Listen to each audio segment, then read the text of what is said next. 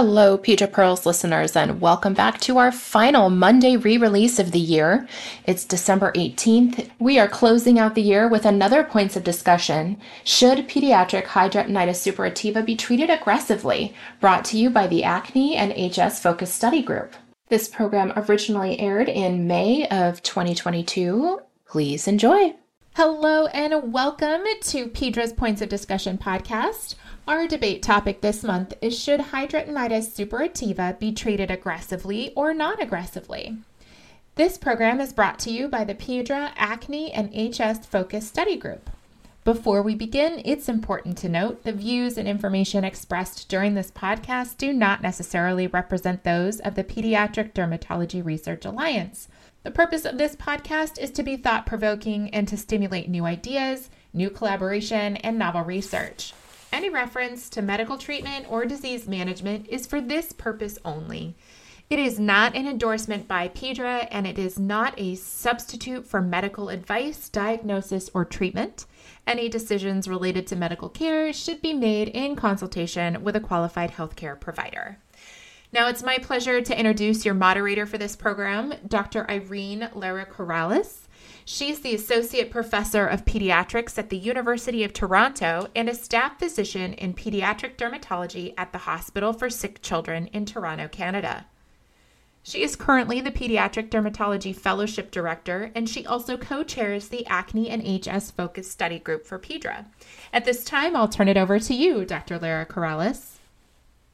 Thank you so much for joining us. So, we're here today with Dr. Yasmine Kirkorian dermatologist and chief of dermatology at Children's National Hospital, and Dr. Izzy Andrews from Spectrum Dermatology in Arizona. And we are talking about hidradenitis suppurativa in pediatrics. So hidradenitis suppurativa is one of those emerging skin diseases that sometimes keeps us pediatric dermatologists up at night because we're dealing with more severe disease and we're seeing it more and more in our pediatric patients. And we have lots of questions about how to manage these kids. So hidradenitis suppurativa, it's a chronic inflammatory skin disease that most commonly affects the folds. Um, I'm not sure about you, but definitely I feel that there has been like many, many more cases coming up to my clinics over the last years. And I'm seeing more and more severe disease in younger kids. Unfortunately, sometimes when they come to see us, they already have scars and they have more severe disease. And because there's not a lot of research that we have been doing and publishing on hidradenitis suppurativa in pediatrics, sometimes the big question is management and what are we treating these patients with. So how we manage these patients is probably one of the biggest challenges that we face in our pediatric dermatology practices. So what we wanted to discuss today is different approaches on the management of these patients. So uh, I feel that there are two different kind of boats. Like one, pe- uh, people are being more aggressive, trying to really burn out this condition as soon as it is diagnosed. And others are a little bit less aggressive, uh, especially with our pediatric patients that are presenting very, very young.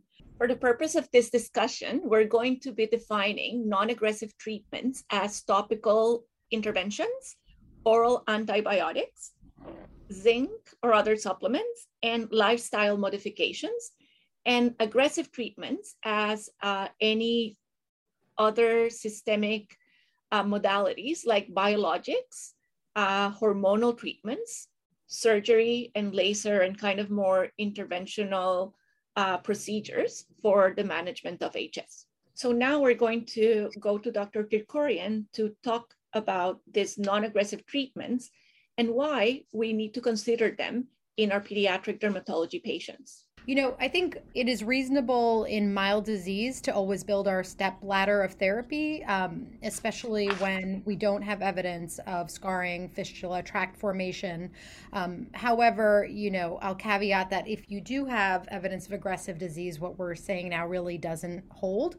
But in the setting of mild disease, you know, we can ask the question is there evidence that every patient with mild disease progresses to severe disease? Um, and we don't necessarily have that data, so we don't have to proceed with the assumption that every child that has, let's say, comedones in their axilla or has one furuncle will definitely, with necessity, go on to be severe. Uh, that being said, we need to monitor these children closely and give anticipatory guidance to the families. Um, and this is going to be a long-standing relationship for this, um, you know, cr- chronic disease. But if we take the example of a child with mild disease, I think it is, you know, eminently reasonable to consider um, uh, what we're calling mild. Uh, treatments before we move on, as we would in any disease, up our therapeutic ladder. So, you know, to that extent, um, our topicals in this group play a very important role. So we do use, you know, a variety of topicals, typically topical antibiotics. Um, both washes and leave-on products such as benzoyl peroxide, chlorhexidine, um, clindamycin. Uh, obviously, we don't want to use clindamycin as monotherapy because we have we know that the likelihood of developing resistance is quite high. Um, there's some studies looking at resorcinol. Um, and in as an adjunctive to that, many of us consider using, you know, medications such as zinc orally.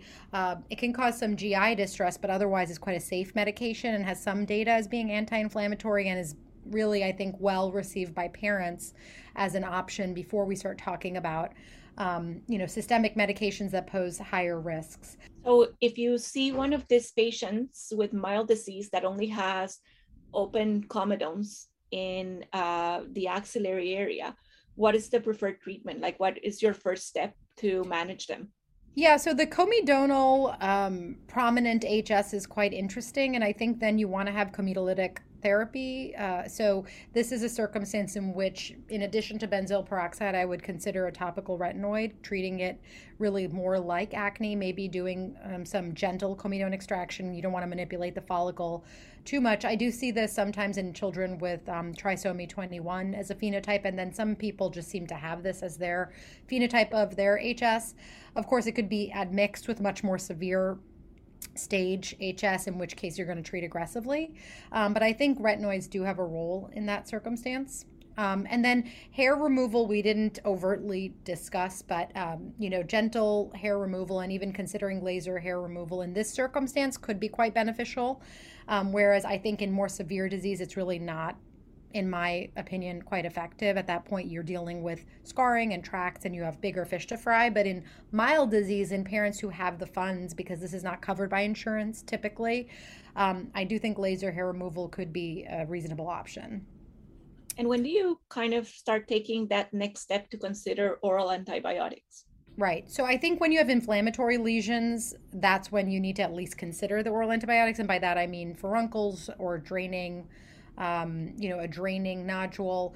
Uh, the parents will often tell you in the patient it's the same spot that keeps getting inflamed and so on. Um, so, if unless you have just one, in which case you might consider intralesional Kenalog, which has some data. But if you start to have multiple um, or multiple sites involved, even if there's only one or two, that is a time to consider it. I think the caveat to that is I'm not super impressed with the durability of response. So you might get better while on the antibiotics, but then what's your end game? Same thing with acne. Like, what's your end game? You're going to just be on this for life. Um, so there are rare patients in whom there is this flaring that you can control with short bursts of doxycycline, for example. Um, but I still think you have to ask yourself the question. I know I'm arguing the mild, but I still think you have to ask yourself, well, what is the end game question? And maybe that would trigger you to move on to more severe so-called aggressive options, even if their disease presentation wasn't so severe. Many of our patients end up coming to the emerge when they have one of these uh, boils, and they end up being sometimes even admitted for more acute antibiotic therapy. Do you think that swabs and kind of uh, there's kind of a little bit of that back and forth, like the role of bacteria in HS. And um, do you think there is a role for sometimes taking swabs or ruling out uh, infection in these patients? I think it's so difficult to get a real sense of what is an infection versus colonization. You know, it seems like, from my understanding, that a lot of this is the immune system's, you know, dysregulated response to normal flora or flora that uh, colonizes the tracts, the biofilm. So that is why I don't really think the antibiotics are doing much, except perhaps as being anti-inflammatory, um, or maybe they're reducing the numbers enough that you know you don't have such a brisk inflammatory response i do think a child who's been to the emergency room and i know izzy will get into this multiple times either it's an access to care issue which of course is the prim- primary problem but it also can be indication for more aggressive therapy. If you're going to the ER and you're requiring admission, even if your disease from a pheno, like phenotypic standpoint doesn't look that bad, you're severe. You need to be evaluated. You either need better access to care or something else is going on and we need to treat more aggressively. And I know we mentioned lifestyle modifications as some of the kind of less aggressive modalities that we can suggest when we see these patients. What do you think about that? Like it's uh, there's a lot of controversy around it too. Yeah, it's such a hard one. Like everybody could benefit from lifestyle modification because, and it's very easy to say and prescribe, and it's extremely difficult to implement.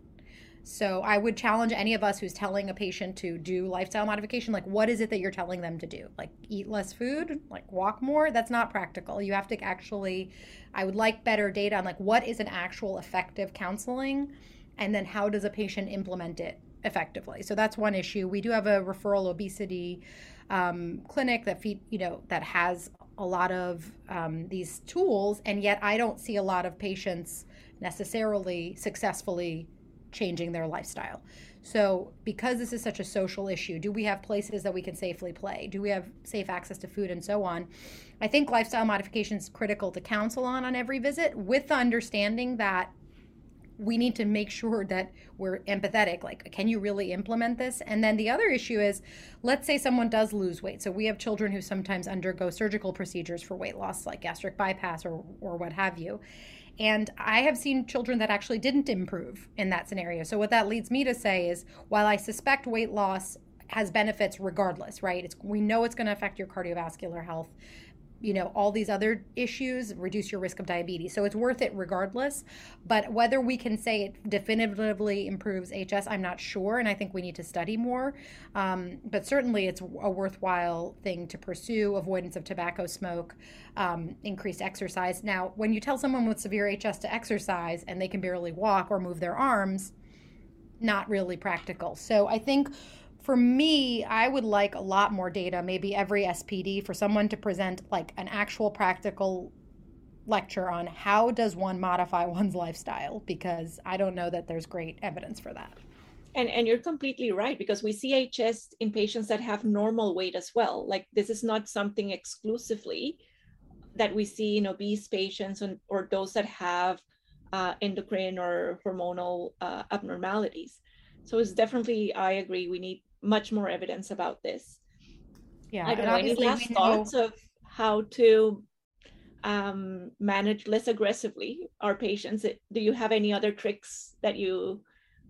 Um, no, I think we've covered the tricks. I guess one other thing I would just plug, which is from your paper, uh, our paper, is that family history is so common in our patients and underappreciated. So you know, if you ask, well, do you have HS? They'll say no, but oh, do you get boils, et cetera? Then many times it'll be many generations. Again, pointing to the fact that this is highly genetic and, you know, there's going to be that, again, that gets back to like, does lifestyle help you if you have this? But um, I would say if you have a family history and a child presents early, that may be the time that we can implement these mild um, measures and have them be effective. In other words, we want to capture people when they are mild and try these interventions, um, whether they be 11 before they come to us at 16 with six years delay in diagnosis. Um, so, if we are going to implement the so called non aggressive therapies, we also need to do work at capturing people early when those are likely to be effective. So thank you so much, Dr. Kirkorian, for uh, talking about these non-aggressive treatments today. Um, so we're going to um, finish this episode here. And please join us in our next episode with Dr. Andrews to talk about the more aggressive treatments that we have for patients with HS. Hello, and welcome back to episode two in our Points of Discussion podcast. Thank you for joining us for episode two. So, we are here with Dr. Andrews, and we are now going to talk about more aggressive treatments that we use to treat are pediatric patients with hidradenitis suppurativa or HS. Dr. Andrews. Hi. So, um, just to kind of define what we mean or what I mean by aggressive treatments, um, in addition to things like um, the use of immunosuppressive therapy, uh, systemic retinoids, oral retinoids, biologic therapy, and surgical interventions, part of what I consider aggressive treatment is also the multidisciplinary approach, um, which incorporates the care monitoring, education, uh, and evaluation of pediatric patients with hidradenitis suppurativa in a range of subspecialties, um, including um, psychologists, mental health counselors, um, nutritionists, and uh, dietary experts, endocrinolo- endocrinologists when necessary, um, as well as other uh, valuable specialties that bring more to the team than just a dermatologic approach um, primarily. Um, so, as you all know, hidradenitis is a chronic debilitating inflammatory disease um, with rates of progression um, that tend to sort of outweigh sort of the stasis when it comes to the longevity and the chronicity of the disease. And because of that, I support more aggressive treatment as early as medically necessary for pediatric patients with this. Um, I believe I come from more a, a practical approach where most of the patients I'm seeing are already in that moderate to severe or severe phase, and that has a lot to do with access to care issues um, especially in the at-risk populations who are more prone to things like uh, food deserts, obesity, um, limited access to primary, if not specialist care. Um, so a lot of the, the treatments that I think are recommended beyond the topicals um, and things like that are usually first line by the time a patient walks in my door with HS. I, I think you bring up great points like uh, that kind of multidisciplinary care is sometimes not available in right.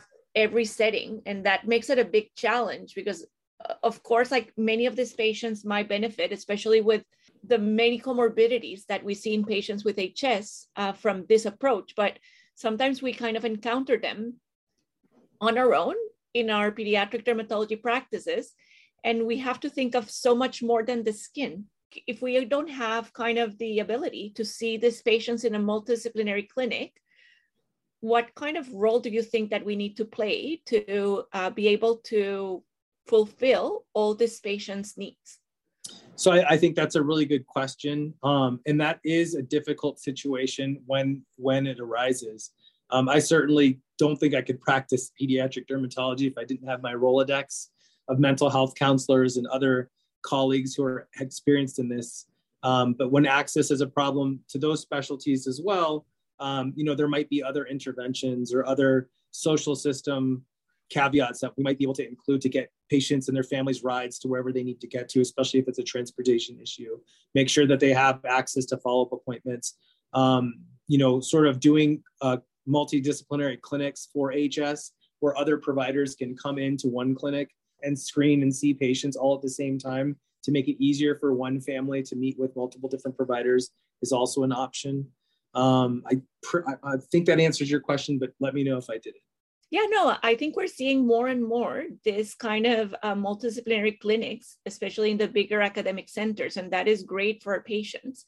I think one of the things that we uh, showed in our paper, but also has been shown in other manuscripts in the literature is that by the time our pediatric patients are presenting and get a diagnosis, they already have kind of more chronic damage in their skin. They already have scars. Right. They might already present with fistulas.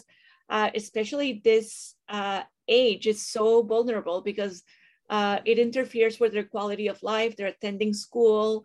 Uh, they're if there is odor or discharge, this is debilitating for them.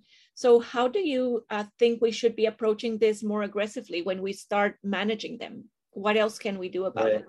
Well, you know, I think it's easy for us to say, you know, skin comes first as dermatologists, but personally, I believe um, a lot of the anxiety, depression, thoughts of self harm and harming others are, are things that, you know, and also going back to your question before, need to be screened for.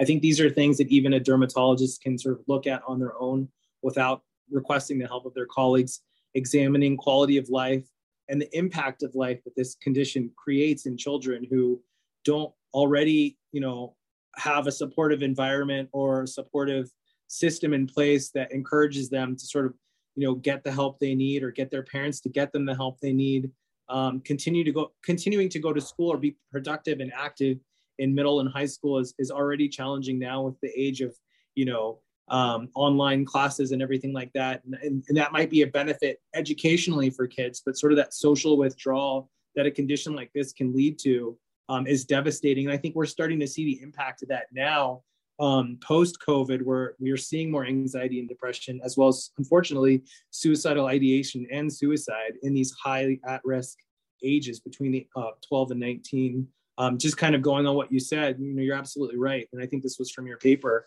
Um, you know, the average age of onset in the pediatric patient is approximately 12 and a half, and the time to diagnosis is around 14.4 years of age. So you're looking at almost a two year window of chronic, you know, progression of inflammatory conditions so that practically speaking, you know, my my case in point for the argument is that by the time they walk into my door, I think some of the conservative treatments might be included, but it's usually you know time to start thinking about more aggressive therapies, and that goes not just when they walk into my door, but you guys, as, as I'm sure you know, you get those consultations at three o'clock in the morning on a Saturday. You know, my daughter has you know a really painful lesion in her axilla and we're in the emergency room and they want to incise and drain it and you're screaming no no no don't let them cut into it we have other things um, so, you know, I think we can only rely on ourselves so much. We also have to do our part to aggressively educate our peers, especially in urgent care and emergent care settings. Um, because unfortunately, a lot of the things that are done to these patients before they have a correct diagnosis can actually exacerbate hidradenitis worse. So I think a lot of aggressive education is important too um, for our pediatric colleagues as well. Yeah, and, and I think we are so limited by the approved treatments that we have for hidradenitis. So probably right now, the only FDA approved medication for pediatric patients, uh, and it's just for those 12 and over, is adalimumab. Right. Yeah. So this is, we are considering for the purposes of this discussion, one of the aggressive treatments. Uh, what is your experience? Do you think that this makes a huge difference for our patients? I think, like with everything else, I think there is a subset of pediatric patients that are excellent responders. I think there's a subset that are average responders. And I think there's a subset that are non responders. But what I will say is, I think the advent and the introduction of biologics, particularly this TNF alpha inhibitor, has sort of moved the research and education about hidradenitis suppurativa into the direction it needs to go. As we've seen with other conditions like psoriasis and atopic dermatitis, it wasn't until we started performing blockades on these inflammatory um, cytokine cascades that we were better able to see which particular cytokines and interleukins were involved so that future trials can take place with you know a legitimate scientific hypothesis saying well it might not be tnf alpha it might be il-17 or th17 and i think because of that sort of aggressive approach we are seeing more um, you know proof of concept studies come out now for hs so that hopefully in the near future there will be better medications available but likely along the same line of an aggressive approach to them. Yeah and and i think some of these patients like um, especially those that don't do great what we have to offer now like sometimes end up uh, being sent to uh, surgery for mm-hmm. consideration mm-hmm. of surgical interventions when do you think that we should be considering that for our patients I think that's an excellent question. I think it also is going to be case by case, but I can think of at least a handful of my pediatric patients in just the last two, three years alone that weren't able to lift their arm um, because of the severity of their condition, who are already on things like infliximab and adalimumab at the same time, who've already been on several courses of clindamycin, rifampin, um, acitretin, isotretinoin. And I think there's a point in time where even the aggressive medical treatments aren't going to relieve that pain and return a sort of normal functional status to these kids' lives. You know, it and I agree with with what's been said prior. You know, I think, you know, recommending weight loss and exercise to me has always befuddled the mind because I, I don't think those are things you can do when you've got nine or 10 out of 10 pain on a daily basis. The inability to raise one's arm or open one's legs or lift one's breasts just to wash in those areas usually to me sends a profound message that it's time to sort of step up the game and be be a little more aggressive and start thinking about surgical interventions yeah and one of the things that sometimes is left unaddressed in our patients is their pain right. um, and sometimes we need to be quite aggressive to be able to manage pain um, do you have any tips on how to um, address pain for uh, more severe patients so while I will rely on my colleagues in pain medicine to help with the pharmacological aspect, I also look to my um, my pediatric psychologists who do a lot of non, I would say, Western medicine approaches such as meditation, um, you know, desensitization therapies, even hypnosis, sleep therapy. Um, there's so many different avenues to be able to kind of turn this pain into something that's a little more livable for these kids Um, you know, it's not just about prescribing pain medications or anti-inflammatories. Sometimes, sometimes it's really about trying to modify the behavior or the response to behaviors that uh, the pediatric patients have when they're going through this. And I think that's something that's a crutch that we can lean on for some time. Um, but you know, I, like I said, I think a multidisciplinary approach with pain management experts, along with you know psychologists and mental health counselors, is really the best way to manage this going forward. At least while we're waiting for some of the aggressive medical or surgical interventions to take place, because as we were discussing before, you know, sometimes access to a surgeon who's willing to do you know an excision or a deroofing in a pediatric patient is, is difficult you know i think we as pediatric dermatologists try to be the best at everything including medical intervention surgical interventions um, and some of these other things that sort of go outside of our lane. But you know, I think what we want is for these kids to have access to the expertise and care that they need. Um, so you know, like we were saying before, it's difficult for them to get into a surgeon that might be able to do something like this as well. Thank you so much, Dr. Andrews. I think you bring lots of great points to to the discussion. So I think that we will uh, conclude our second episode here, and and uh, please joining us in the next uh, episode for further discussion. Welcome back to our third and final installment in this Points of Discussion podcast about hidradenitis suppurativa being treated aggressively. I'll turn it back over to you, Dr. Lara Corrales. So, thank you so much for joining us for our third episode discussing management of HS in pediatric patients. So we're here now with Dr. Kirkorian and Dr. Andrews, and um, there are a few things that we still would like to kind of chat about and share our uh, experiences. And one is kind of we are lacking consensus guidelines, and uh, consensus guidelines for manage- management of HS is something that uh, we have adult guidelines, but we're still lacking pediatric guidelines. Um, do you think that this is something that we should be working towards to kind of put together in the next years? Um, what do you think is needed? Well, shameless plug for Pedra, obviously, but I think some of that groundwork has already started. I think you do have very passionate and productive experts in the field of pediatric HS, which 10 years ago was not a field. Um, so I think we've definitely laid the groundwork to establish, you know, who's doing the work, where's the data coming from, who's gathering the data, what can we look at with the data that we have. So I think that it's the, the seeds have certainly been planted for a consensus guidelines. Do you think that there's any specific research that we're still lacking or that we should be seeking to complete to be able to improve the uh, knowledge that we currently have for the management of HS? I would like to know whether um, early treatment prevents disease progression. Now, I don't know how you're going to prove that, I guess, unless you have a control, but um, and that I don't know how ethical that would be. But um, I do think if we gave our biologics in the early stage disease, you know, to enough patients, we should be able to answer that. Um, so that's one question I have. I'd like to see drugs besides uh, um, adalimumab be FDA approved because um, they don't work in all people, and you know drugs like infliximab, which are off-label, I think can be more effective. They're weight-based and so on. Um, and then I'd like people to do more work on um, lifestyle modification. I know I'm a broken record here, but how do you actually help people to do these things? Is there any evidence, um, or should we be using drugs like the weight loss medications that are FDA approved in adults in children? Um, in these diseases does that is that going to work?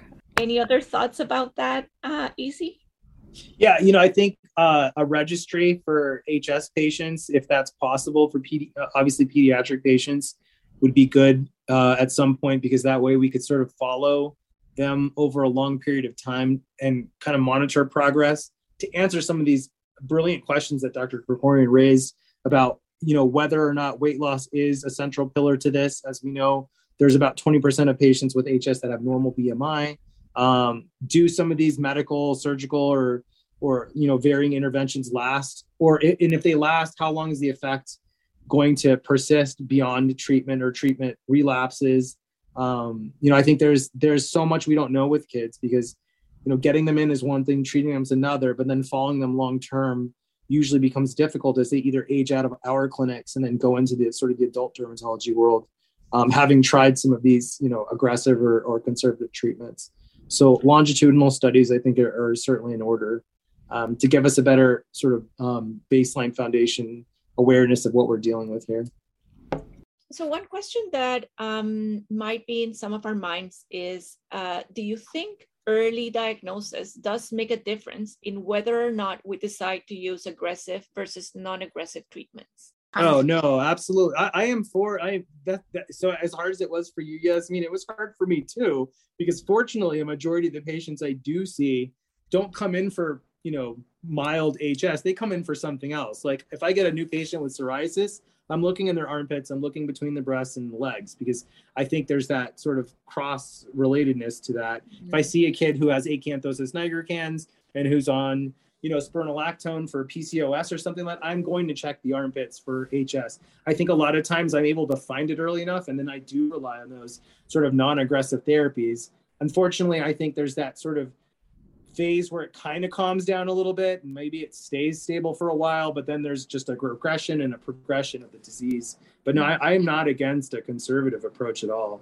Um, I just think, you know, I think we're relying on our ability to get access to these kids a little too much mm-hmm. um, because it's not even the fact that they, they don't seek medical help when it starts or when it's asymptomatic. It's just, like I said before, they're seeing doctors who are calling it acne of your armpit or you know folliculitis or you know abscesses and let's drain them and put it in a drain because you've got an infectious abscess i mean i think all of these things just kind of compound it further so that when they finally do see one of us you know it's already beyond some of these conservative treatments but there's rarely a peds patient regardless of their level of severity i don't put on bp wash topical clindamycin and like a topical retinoid if i see the tombstone and comb comedone. So, you know, I think there's, you know, multiple levels of, of treatment that you could do at the same time, but then there's some things you can't do at the same time. Obviously, like oral antibiotics and isotretinoin and stuff like that.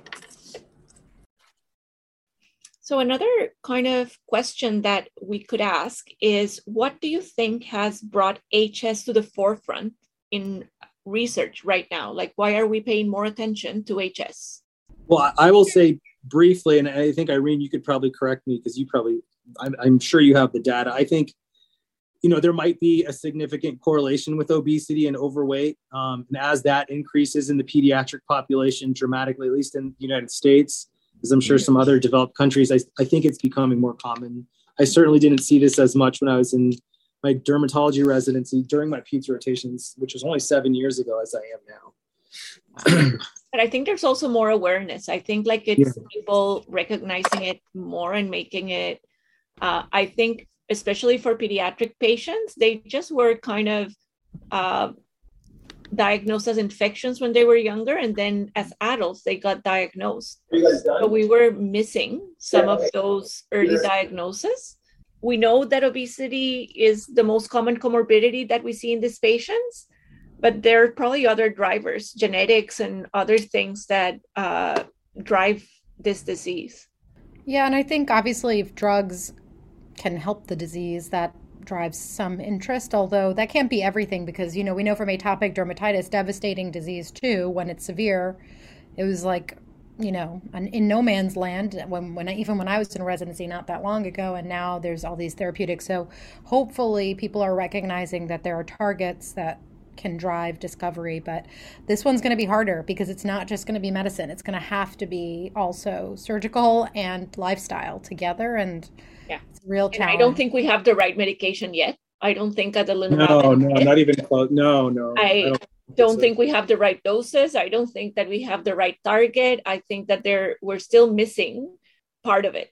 It's not like psoriasis. Like psoriasis, like we have the right drugs and we use them and they work amazing with HS, it's not the same. Well, it, it, took time to get to where we are with psoriasis. That's why I'm hopeful for HS. I think, yeah. you know, like I said, I think it took a, a, couple of rounds of whack that mole to see which one goes down, which one pops back up again. Figure out, I mean, you know, this is clearly an inflammatory process. I do believe there might be a genetic predisposition. I don't know if gene therapy is going to come sooner than some of the protein therapy that we have, um, or some of the cytokine blockade. I mean, this is this is definitely something I think with what we know now a treatable disease. We just don't have those treatments yet. But it is going to be multi multifactorial, like Dr. Kirkorian was saying. I think, you know. Yeah. So what else do you think we should be doing as pediatric dermatologists to raise awareness? I don't know if you have thoughts about that. I was wondering about Google searches. At one point, I was thinking about doing a study trying to do like some Google search words, which I'm sure keywords, and I haven't searched PubMed, but I'm sure someone's done this. But I think if patients Google boil and armpit or groin, um, HS should come up rather than you know who knows what comes up. So that would be one thing. And then working with our ERs especially is is critical. So I think getting the word out, um, whether that be presenting at ER conferences, pediatrics conferences, or just having that discussion. Our ER actually does quite a good job. I mean, they very frequently diagnose HS and refer to us. Um, same with our surgeons, but we're at a specialized children's hospital, and that's not necessarily the norm. So um, I think that would be some some thoughts I had. Any other thoughts, Cece? Anything else we're not doing uh, well, do? You know, I was thinking there's always the double-edged sword of social media, which I know is kind of a hot topic, but I think I've seen some things on on other conditions that people have and talk about as patient advocates on social media, whether it's Facebook, Instagram, TikTok, whatever those other ones I don't know about. Um, so I think you know if we can recruit or retain some patients who feel comfortable talking about the condition and getting it out there for not just you know our pediatricians in some of these larger hospitals, but our local pediatricians, um, you know, and uh, other specialties like endocrinologists that might be seeing some of these comorbidities, but not understanding that there's a derm component to some of them too. I think that that might help spread some of the awareness about this so that kids can get in sooner than later. And I think, you know, not to upset my other 90% of colleagues who are general dermatologists, but then also to make them aware that pediatric HS is a, a, real thing. I still work with providers that don't see HS in kids, and I'm like, no, you see it, you just don't actually see it. They're not really putting two and two together often. Um, so I think re, you know establishing something at our national local meetings um, that are general dermatologists is also something an important venue that we can address some of these things. Completely agree. I think we're still underdiagnosing and sometimes misdiagnosing, and, and we need to continue to build that awareness to uh, have it in everybody's radar. Um, any other um, thoughts or anything else that uh, regarding management that we should be um, discussing? Yeah, I had a thought, which was, you know, I think we underutilize the surgical procedures. Um, Dr. Andrews mentioned this, you know, really nicely in his section, but I don't feel super comfortable doing um, unroofing procedures. We do have, luckily, Dr. Okoye, who's the chair of Howard, and some people in DC who will do that. And of course, we have surgeons. Um, but I think it would be nice to see more data on surgical procedures in children because I think we are underutilizing them and therefore we're not getting the benefit we might get of our drugs. You know, if we have these tracks, we really, I just don't see how our drugs can work effectively in the setting of that chronic inflammatory biofilm stuff um, that you get right sort of roto rooter out. So if someone from our field took it on, it was just difficult because you know procedures in children are different than procedures in adults even adolescent children. And so it would be great if one of our procedural peds derm you know got passionate about it started doing these cases. We do have or access at least at our institution. So you know that doesn't have to be a barrier which it might be like if you're talking about a 12 or 13 year old but that is something that it would be great to see if that made a big impact. Yeah and i don't know if it's the same for you guys but like for us uh, our plastic surgeons or general surgeons are not uh, comfortable managing many of these patients. So we sometimes make referrals and they are uh, sometimes rejected or other, other times they are seen, but then they don't know what to do. And it would be amazing to have guidance from uh, surgical experts to manage our pediatric patients as well. Um, so definitely we need a champion in this area. Yeah. Yeah. Another thing is the hormonal ter- therapies. We talked about them a little bit, but you know, do we do should we max be maxing them out in the children? You know, like our OCP, spironolactone, non-hormonal treatments like metformin. I just feel a little lost as to when to implement. I, I mean, I feel comfortable with the OCPs and spironolactone, but less confident on the metabolic drugs, and so um, that would be helpful in a consensus guidelines. I think we would use it more when it was more clear, like what the dosing should be, what we should be screening for, and so on.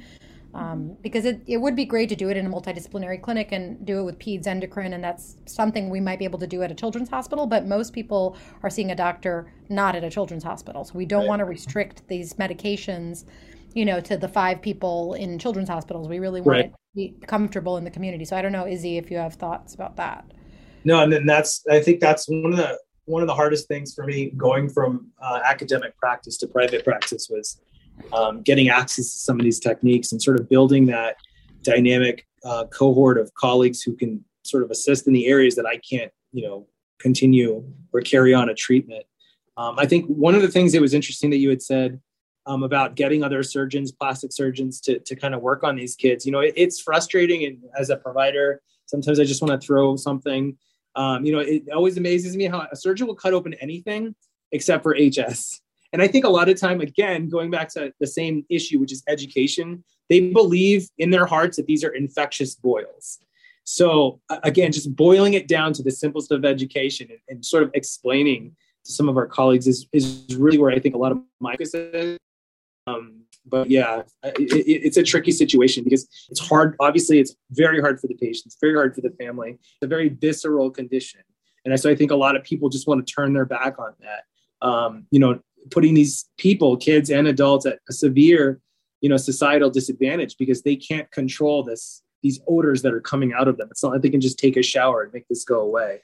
Um, so I think really boiling this down to how much psychologically and socially this really impacts people is what we need to do to build, you know, a consensus amongst providers to get these kids and the help that they need.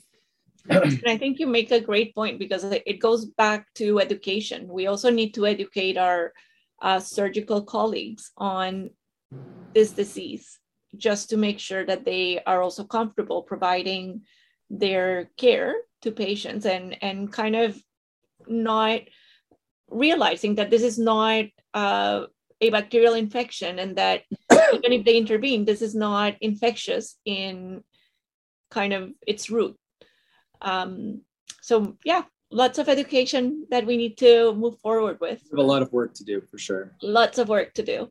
So I, I would really want to thank you for your time putting this together and sharing your thoughts and experience with us. It has been great chatting with you and um, looking forward to more collaborations and education and research. Thank you. Thank you for having us. Thank you so very much to our session moderator, Dr. Irene Lara Corrales. And thank you so much to our guest speakers, Dr. Yasmine Kirkorian and Dr. Izzy Andrews. To hear more points of discussion programming, be sure to subscribe to the Pedra Pearls podcast channel so you can receive automatic downloads. You can find us in Spotify, iTunes, and Google. You can also find more information about this and our other educational programs online at www.pedraresearch forward slash education. I would like to thank our sponsors for this program AbbVie Inc., Eli Lilly and Company, Sanofi Genzyme, and Regeneron Pharmaceuticals for their support of this independent medical education program. Pedra is solely responsible for all program content and the selection of all presenters, authors, moderators, and faculty. Tune in next time. Thanks so much for listening.